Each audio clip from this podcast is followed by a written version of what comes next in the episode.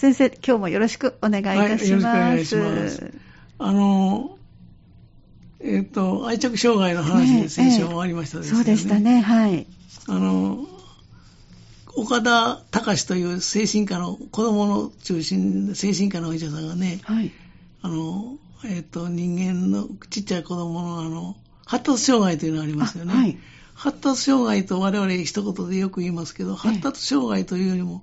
愛着障害の方が多いというのを岡田先生の立場です。で、愛着障害というのは、はい、要するに生まれてからの育てられ方によって起こる、うん、はい、障害です。えー、で、発達障害というのは生まれつきの問題なんですけどね、えー、岡田先生はね、発達障害よりも愛着障害の方が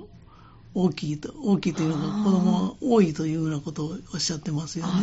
あ、そうですか。だからこの頃そのなかなかお母さんも忙しかったりしまして、うん、愛着障害、まあ、ぴったり愛着障害と言えなくてもその傾向の愛着障害に近い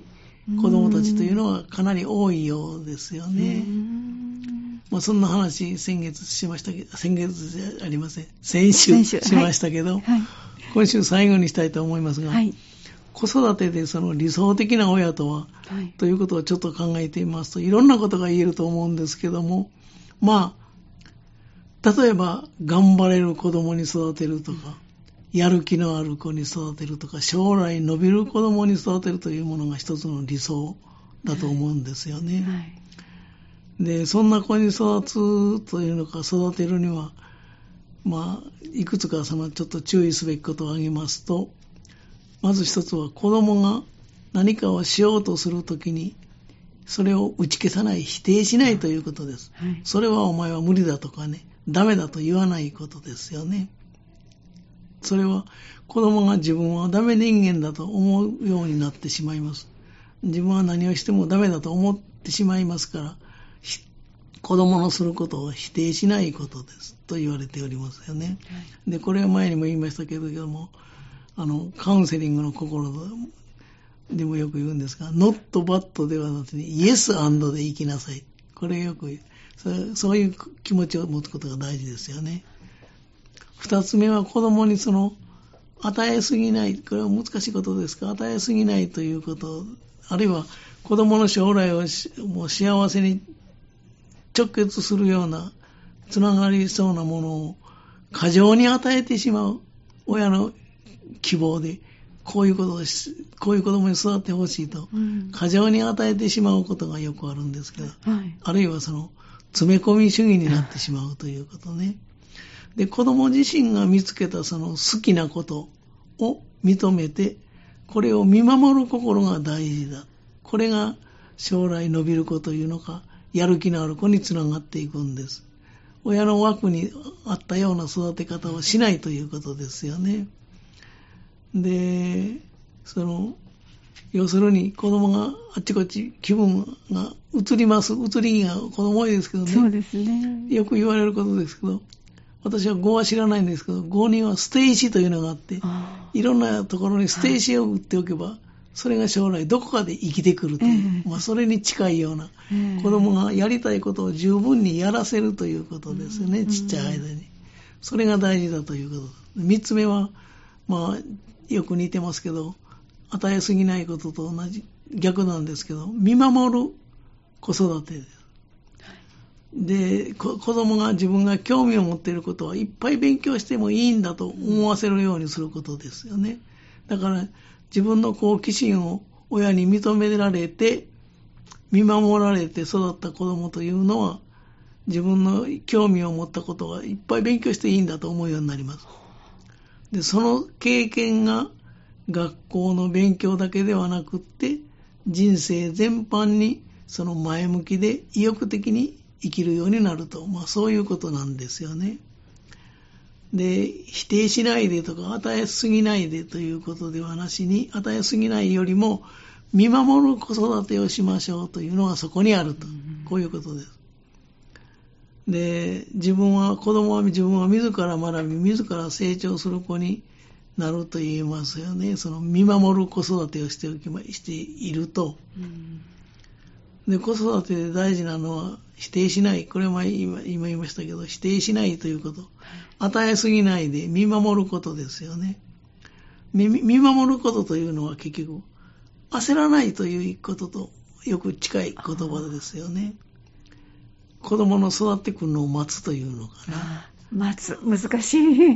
あのモンテッソーリー教育の話をしましたけど、あれにも同じことですよね。要するにその焦らないということは、親が心に余裕を持つこと、ゆったりした心で子供を育てることということが大事ですよね。で、親がそういう態度になりますと、子供は自分のその人生を自ら切り開いてくれるようになると思いますわ。だからこれもよく言うんですけども、欠点を指摘するんではなしに、小さな長所でも構わないから褒めてそれを育てること、大事にしていくこと、これが非常に大事なことだと思いますね。で、ちょっと面白い、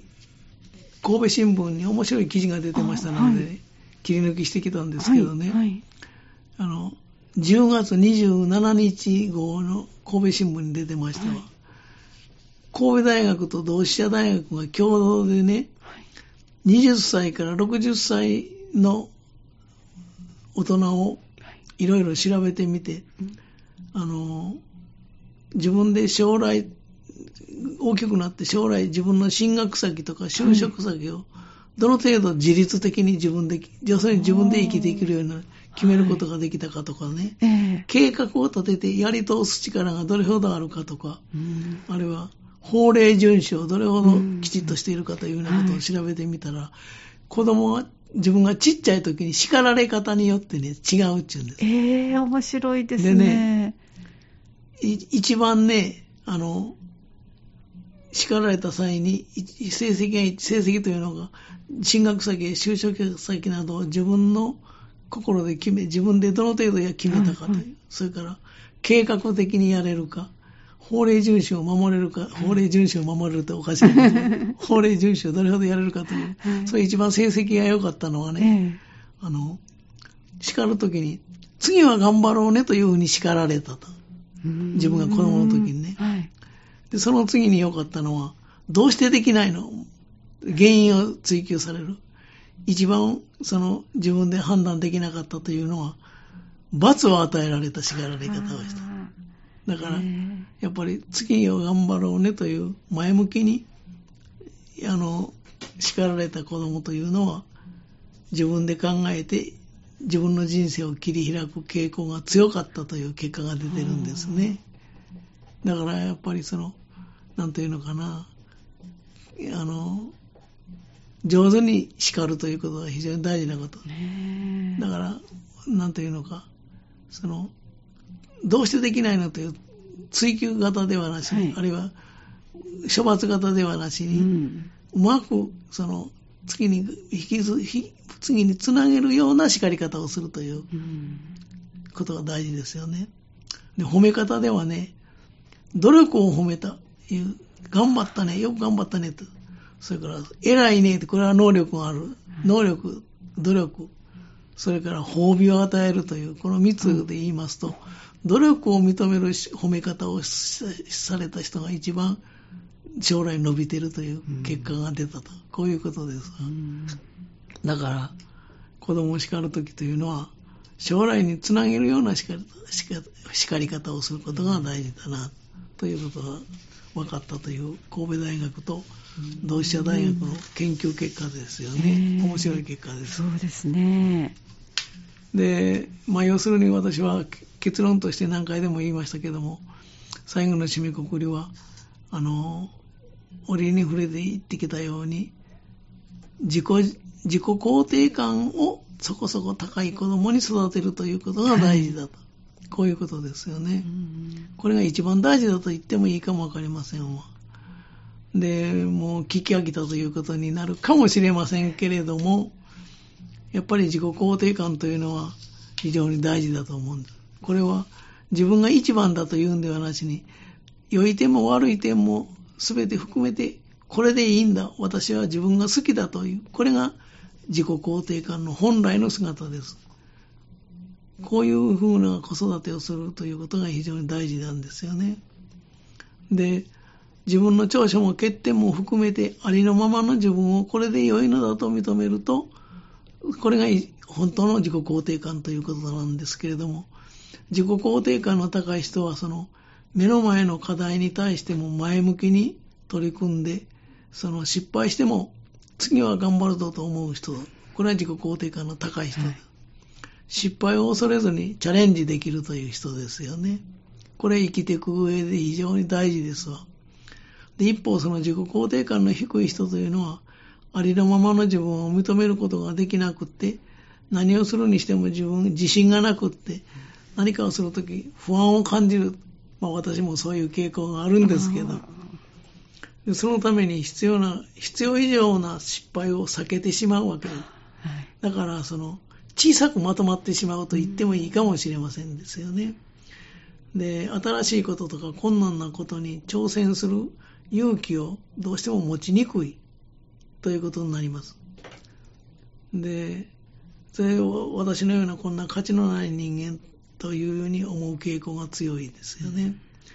で、割と人を羨ましく思うというのも自己肯定感が低い傾向なんです、うんうんうん、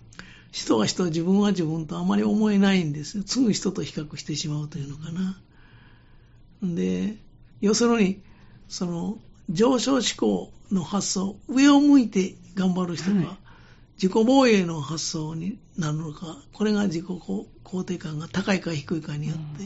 違ってくると、うん、まあ、こういうことが言えると思うんです、うん、自己肯定感の高い人は上昇志向、ねね、自己肯定感の低い人は自己防衛に、もうそれより下がりたくさ自分が下がってしまうと立場がなくなってしまうんで、うん、だから失敗を怖がるんですよね、まあ、そんな傾向があるということが言えると思いますよね。でね、自己肯定感を高めるための育て方、子育てとして一つはね、親が子供のありのままを受け止める。これは非常に大事なことです。親が子供のありのままを受け止める。それから、要するに、こんなことしちゃダメとか言うんではなしに、まあそれでいいんだという親が広い心を持つことですよね。で、子供のそのままを認めるということ。で、認めてもらうと子供は安心して、あの、次頑張ろうという気持ちになると。はい、まあ、こういうことが言えると思うんです。それから二つ目は、その小さな当たり前の行動をしても褒め、褒めてやるということですよね。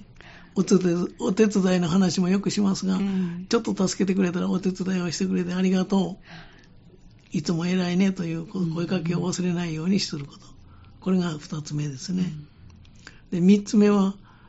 自分が甘えて、自分がというか子供がですね、子供が甘えてきたときにはそれを受け止めることで、うん、抱きしめてくれと言ったときには抱きしめてやること、うん、膝に抱いて、抱いてやることですね、うん、これが非常に大事なことです。要するに、自分の不安とか寂しさを解消してくれることをそこで経験するわけですよね。うん、で、嬉しいことがあったら一緒に喜んだり、悲しいことがあったら寄り添ってあげるという、こういうその甘えてきた時はそれを受け止めるということがみっつめ大事なことです、うん、それからよっつめは、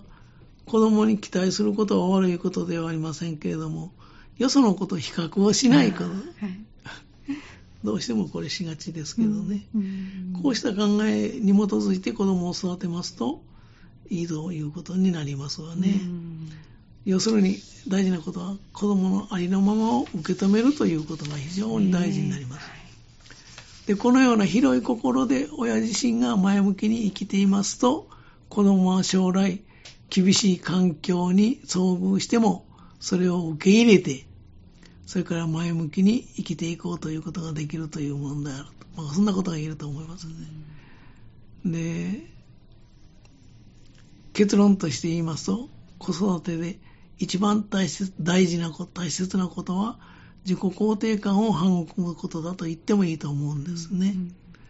で、これであのしがつからずっとお話、はちかげつにかけてお話してきました、おしゃべりしてきましたことは終わりにしたいと思います。最後に、ね、はい、私の気に入っている言葉を皆さんにちょっと子育てで紹介したいと思います。はい、これはね、あのと、まあ、私記憶間違いないと思うんですけど、東レの社長になった佐々木恒夫さんという方がね、はい、こんなことを言ってらっしゃいます。あの生きていく上で、仕事上でも非常に大事なことだと思うんですけれどもね、えー、与えられた運命を受け入れ自分の使命を全うすると、これが私の生き方だ。与えられた運命を受け入れ、はい、自分の使命を全うする。なぜそういうふうにこの佐々木さんは思うようになったかと言いますと、奥さんがあの心の病気、子供さんも子供の病気、その中で自分が社長になっていくんです、うん、要するに奥さんが子供の病気になったということは、自分がそういう与えられた運命を受け入れて、はい、自分の使命を一生懸命全うしていくという、そういう生き方が、そういう生き方ができる人間になれば世の中はうまくいくと思うんですよね。私もそれを目指して頑張っていきたいと思うんですが、まあ、これで子育てに関する、はい、まあ、拙い話でしたけれども、はちかげつにわたってお話したことの締めくくりとして、与えられた運命を受け引き受け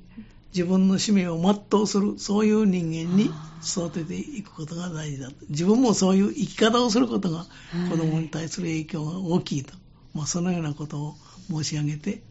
締めくくりにしたいと思います。ありがとうございました。えー、今日もお話をいただきました。この時間、港川短期大学元学長、社会心理学ご専門の大前守先生でした。どうもありがとうございました。ありがとうございました。